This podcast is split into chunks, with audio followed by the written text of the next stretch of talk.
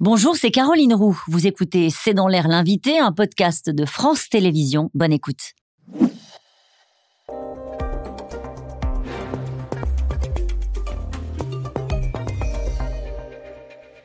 Bonsoir à toutes et à tous, c'est dans l'air l'invité. Ravi de vous retrouver. Euh, aujourd'hui, mon, invité est Franz-Olivier Gisbert. Bonsoir. Bonsoir. Je rappelle pour ceux qui ne vous connaissent pas encore, il n'y en a pas beaucoup, vous êtes journaliste et surtout auteur de La Belle Époque, une histoire intime de la Ve République. C'est un tome 2. Je voudrais commencer cette interview en montrant une image.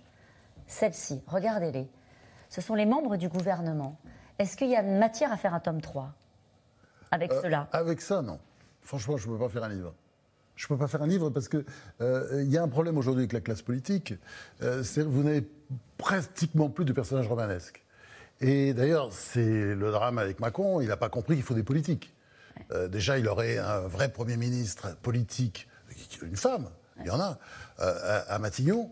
Euh, je suis sûr qu'il n'aurait pas les ennuis qu'il commence à avoir aujourd'hui. Et puis, à mon avis, c'est pas fini, ça ne fait que commencer. Parce qu'il a choisi Elisabeth Borne, qui est une techno, c'est ça Oui, oui, mais qui, qui a des qualités. Mais les qualités, elle, est- elle serait très bien dans un grand ministère technique. pour Alors, vous êtes en train de nous expliquer. Attendez, Oui. je, la, je la trouve même pas mauvaise dans son rôle, mais c'est une techno. Hmm.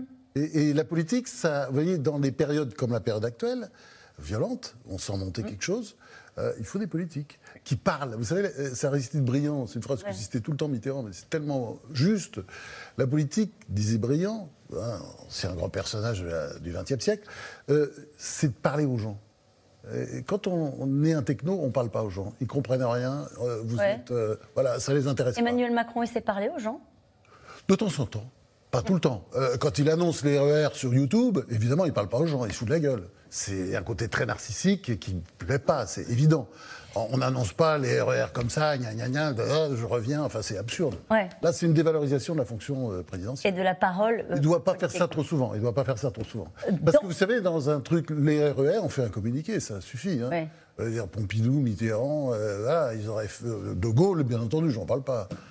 Oui, il faisait de la com aussi. Hein. Ah, mais bien sûr, et De Gaulle. attendez, Ils ont inventé la com pour certains. Oui, mais enfin, pour inventer, il faisait de la com. Giscard faisait de la com, etc. Mais il y avait, comment dire, euh, les deux corps du roi. Vous savez, le corps euh, qui va mourir, hein, nous tous, et puis le corps intemporel qui incarne, qui incarne la nation, qui incarne le royaume. C'est une vieille théorie de l'historien Kotorovitch, mais qui est toujours actuelle. C'est quand on, quand on est président, c'est autre chose. C'est pas juste, euh, voilà, on n'est pas juste un petit danseur de claquettes. Le problème aujourd'hui, ce sont les personnalités qui ne sont pas romanesques, comme vous le dites et comme vous les racontez bien dans votre livre. Où est-ce que sont les idées?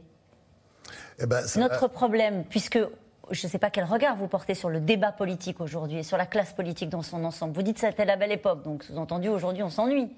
Est-ce que c'est un problème de personne ou est-ce que c'est un problème d'idéologie? Non, je, je dis que c'était la belle époque parce que d'abord on avait un avenir, on avait un passé. Aujourd'hui, on, on a tué un peu notre passé puisque euh, on a le sentiment, ben, c'est ce que j'écris, mais on a le sentiment que euh, bon, la France est un pays colonialiste, raciste, esclavagiste, euh, enfin dégueulasse quoi. C'est ça qu'on apprend presque à l'école. Enfin, j'exagère un peu, mais on n'est pas loin de ça. Donc on n'a plus de passé. Hein, c'est dommage. Et puis, euh, on- n'a pas d'avenir, on ne sent pas d'avenir. Et sur la, la classe politique, moi, j'attends pas tout non plus de la classe politique. Mais je pense que la politique, d'abord, c'est un métier, ça s'apprend. Je suis pas sûr qu'il y ait beaucoup de gens qui, qui connaissent ce métier. Ça veut dire être en contact, en permanence. Je pense que euh, tous ces élus locaux, tous ces gens qui ont commencé comme élus locaux au bas, euh, au bas de l'échelle, qui ont beaucoup souffert, qui en ont pris plein la gueule, quand ils arrivent tout couverts de cicatrices, si vous voulez, c'est- autre chose. Et alors, parce que c'est pas le chahut à l'Assemblée nationale. Alors on va en parler du Euh, chahut. Mais vous, vous dites au fond, c'est peut-être parce qu'ils ont perdu le contact avec le terrain euh, qu'ils ne sont plus en phase avec le pays. Est-ce que le fin du cumul, par exemple, des mandats, vous considérez que ça a coupé une partie de la classe Oui, oui, bien sûr. de la réalité Ah non, mais c'était génial par les technocraties. Aujourd'hui, nous avons un gouvernement de technocrates. Même, même quand ils sont pas technos, ce sont des technocrates. Vous voyez Et si le problème c'était l'époque Et si le problème c'était l'époque et non pas les gens Oh. vous, vous racontez, Oh moi dit un jour, Pompidou à Focard. Je n'ai pas du tout la prétention d'être un grand homme. D'ailleurs, les grands hommes et les grands destins sont façonnés par l'histoire. L'histoire, elle est de retour. Euh, Aujourd'hui, par là exemple, avec la guerre en Ukraine. Ouais. Est-ce que c'est ça qui façonne les grands hommes? Est-ce que Zelensky peut devenir un grand homme? Est-ce que- est-ce qu'Emmanuel Macron? Non, non, il est déjà un grand homme. C'est-à-dire, c'était rien. Quand euh, la guerre est arrivée, c'était un type, un humoriste qui était pas drôle. Enfin, c'était un peu ça, j'exagère. En politique, il n'avait pas beaucoup fasciné. Et c'est tout de suite, il a pris les choses en main. C'est un grand homme. Et c'est un des grands hommes du XXe siècle, du XXIe siècle.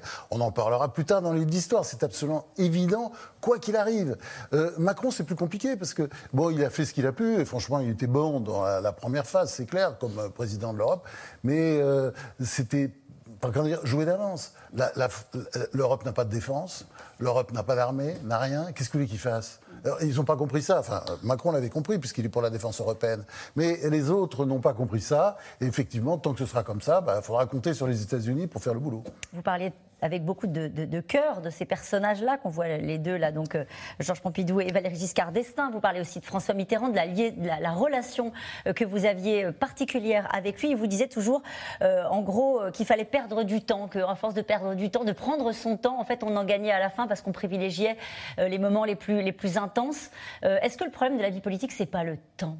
Il aimait le temps long, Mitterrand. Il aimait prendre le temps il allait euh, se balader au champ de Mars. Aujourd'hui, on n'a pas le temps. Il faut faire des réseaux sociaux, il faut faire des, euh, des, YouTube le dimanche soir pour parler aux Français. C'est tellement juste ce que vous dites. C'est-à-dire, vous savez, il n'y a pas que Mitterrand. Euh, alors Mitterrand, c'est vrai que moi, pour moi, c'était un peu un pygmalion. C'est-à-dire, j'y pense plusieurs fois par jour, souvent, parce qu'il m'a dit, tiens, il faut faire ceci, il faut faire... Il disait, vous voyez, par exemple, les amis, il faut les voir toujours à un certain moment de l'année, à un moment fixe, comme sinon on ne va pas les retrouver. Dans le maelstrom de la vie, eh ben, on va penser à eux juste au moment de mourir en disant, ah, c'est bête, j'aurais aimé le voir plus souvent. Et il vous disait, le temps perdu devient alors du temps gagné, c'est ça la phrase Absolument, et c'est très juste, mais De Gaulle aussi, euh, Giscard aussi. C'est-à-dire, vous prenez euh, tous les. Euh, excusez-moi, Chirac aussi, il donnait pas ce sentiment, hum. mais Chirac aussi, ça allait prendre du temps. Vous savez, il prenait du temps, pas comme les autres, il prenait du temps avec les gens. À, raconter des conneries dans des cafés de Corrèze, et oui, il prenait Mais on ne peut plus prendre le temps aujourd'hui. Je crois que c'est une erreur de ne pas prendre le temps. Je pense que euh, le, grand défaut euh, actuel, mais ça date pas de Macron, c'est l'américanisation de la vie politique française. C'est passé par la réduction du mandat présidentiel de 7 euh, à 5 ans, ce raccourcissement était mortifère, puisque euh, dès que euh, le président est élu, le nouveau président est élu, eh ben, on parle déjà de la prochaine présidentielle. C'est un peu le système américain. Et avec, euh, bon, là-dessus, vous rajoutez les réseaux sociaux, mais on ne peut pas tout mettre sur le dos des réseaux sociaux. Je trouve qu'aussi, on a une classe politique qui est, bah oui, qui est pas tout à fait à la hauteur. Alors, il, a quelques grands personnages. On voit des, Macron autour de lui, Le Maire ou Darmanin. Mais par exemple, on, sent qu'il en a peur, qu'il a peur de Le Maire, qu'il qu'il n'aime pas, etc. Mais oui, mais euh, euh, c'est quoi un président? Il joue avec l'ambition des autres. Il faut que ça marche. Vous êtes dans une petite PME, vous avez un collaborateur euh, dans, votre plomberie qui, en veut, etc. Vous êtes très content de l'avoir, vous le poussez. Ça, c'est pas un comportement de. Et là aussi, on avait des rivalités à l'époque, naturellement. Ah bah oui, alors là, on parle pas. Est-ce qu'il y avait de la violence? Pourquoi je vous dis ça? Je voudrais que vous regardiez cet extrait, vous avez forcément vu. c'est bah une interpellation d'un député de Guadeloupe à l'Assemblée nationale. on l'écoute vous êtes content d'avoir pu trouver euh, une petite mesquinerie euh, obstructive pour ne pas laisser une niche aller jusqu'au bout? Tu vas la fermer. Ah non, non, c'est pas possible. Non, Monsieur Serva, c'est une invective. Monsieur Serva, non, chers collègues, chers collègues, on ne peut pas en venir aux invectives de cette manière-là. La séance est suspendue pour cinq minutes. Pas possible. Est-ce que c'était très différent?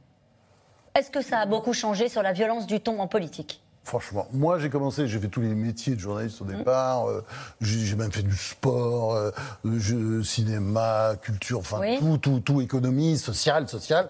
Bon, ben, j'ai fait journaliste parlementaire, et journaliste parlementaire, j'ai entendu ça tout le temps.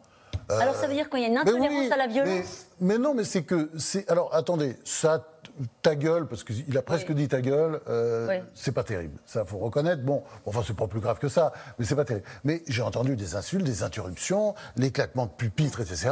Mais enfin, vous aviez des spécialistes qui étaient connus pour ça. C'est l'époque où la droite était au pouvoir, d'ailleurs. Mais André Franton, euh, député de Paris, Robert André Vivien, député du Val-de-Marne, mais enfin, ils, étaient, ils ont été un peu ministres, d'ailleurs, à une époque. Alors, des gens à l'Assemblée, ils étaient, ils étaient, ils faisaient un boucan en enfer. Qu'est-ce qui est différent, alors, François-Olivier Gisbert je vais vous dire, il y a quelque chose moi, qui m'a frappé, et ça c'est venu récemment. Je me disais aussi qu'est-ce qui est différent, parce qu'au fond la violence, elle, est, elle va avec la démocratie. Franchement, faut pas, faut, être sérieux. Vous regardez la Chambre des communes, vieille démocratie, une des plus vieilles démocraties du monde, magnifique. Mais enfin, ça y va, les noms d'oiseaux, ils s'insultent, etc.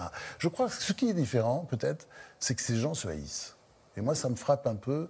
Je sens, et j'aime pas ça du tout, je sens une haine. Vous savez, autrefois, alors je parle comme les vieux cons, euh, c'était mieux avant, mais c'est vrai qu'ils ils s'engueulaient bien et après, ils, ils- ils allaient parler au café. Et c'est pas qu'ils étaient potes. Et c'est pas qu'ils étaient d'accord. Mais enfin, ils essayaient de, de faire les choses ensemble. Si vous voulez, il y, avait, euh, il y a, euh, je pense, on sent quand même le tissu de ce pays qui se déchire. Ce pays peu qui se déglingue, comme vous dites dans votre Ben oui, bien sûr. Et, qui se- et le tissu se déchire et c'est très grave parce que là, vous le sentez quand vous voyez la haine. Et c'est vrai que, euh, par exemple, dans la Belle Époque, je vous, je vous fiche mon billet, vous ne trouverez pas d'exemple de haine, sauf dans le même camp. Ben oui, évidemment, Giscard Chirac, parce que ça, c'est une vraie haine. Je raconte cette haine, et même aussi Balladur Chirac, Mais vous n'avez pas globalement dans la classe politique des haines.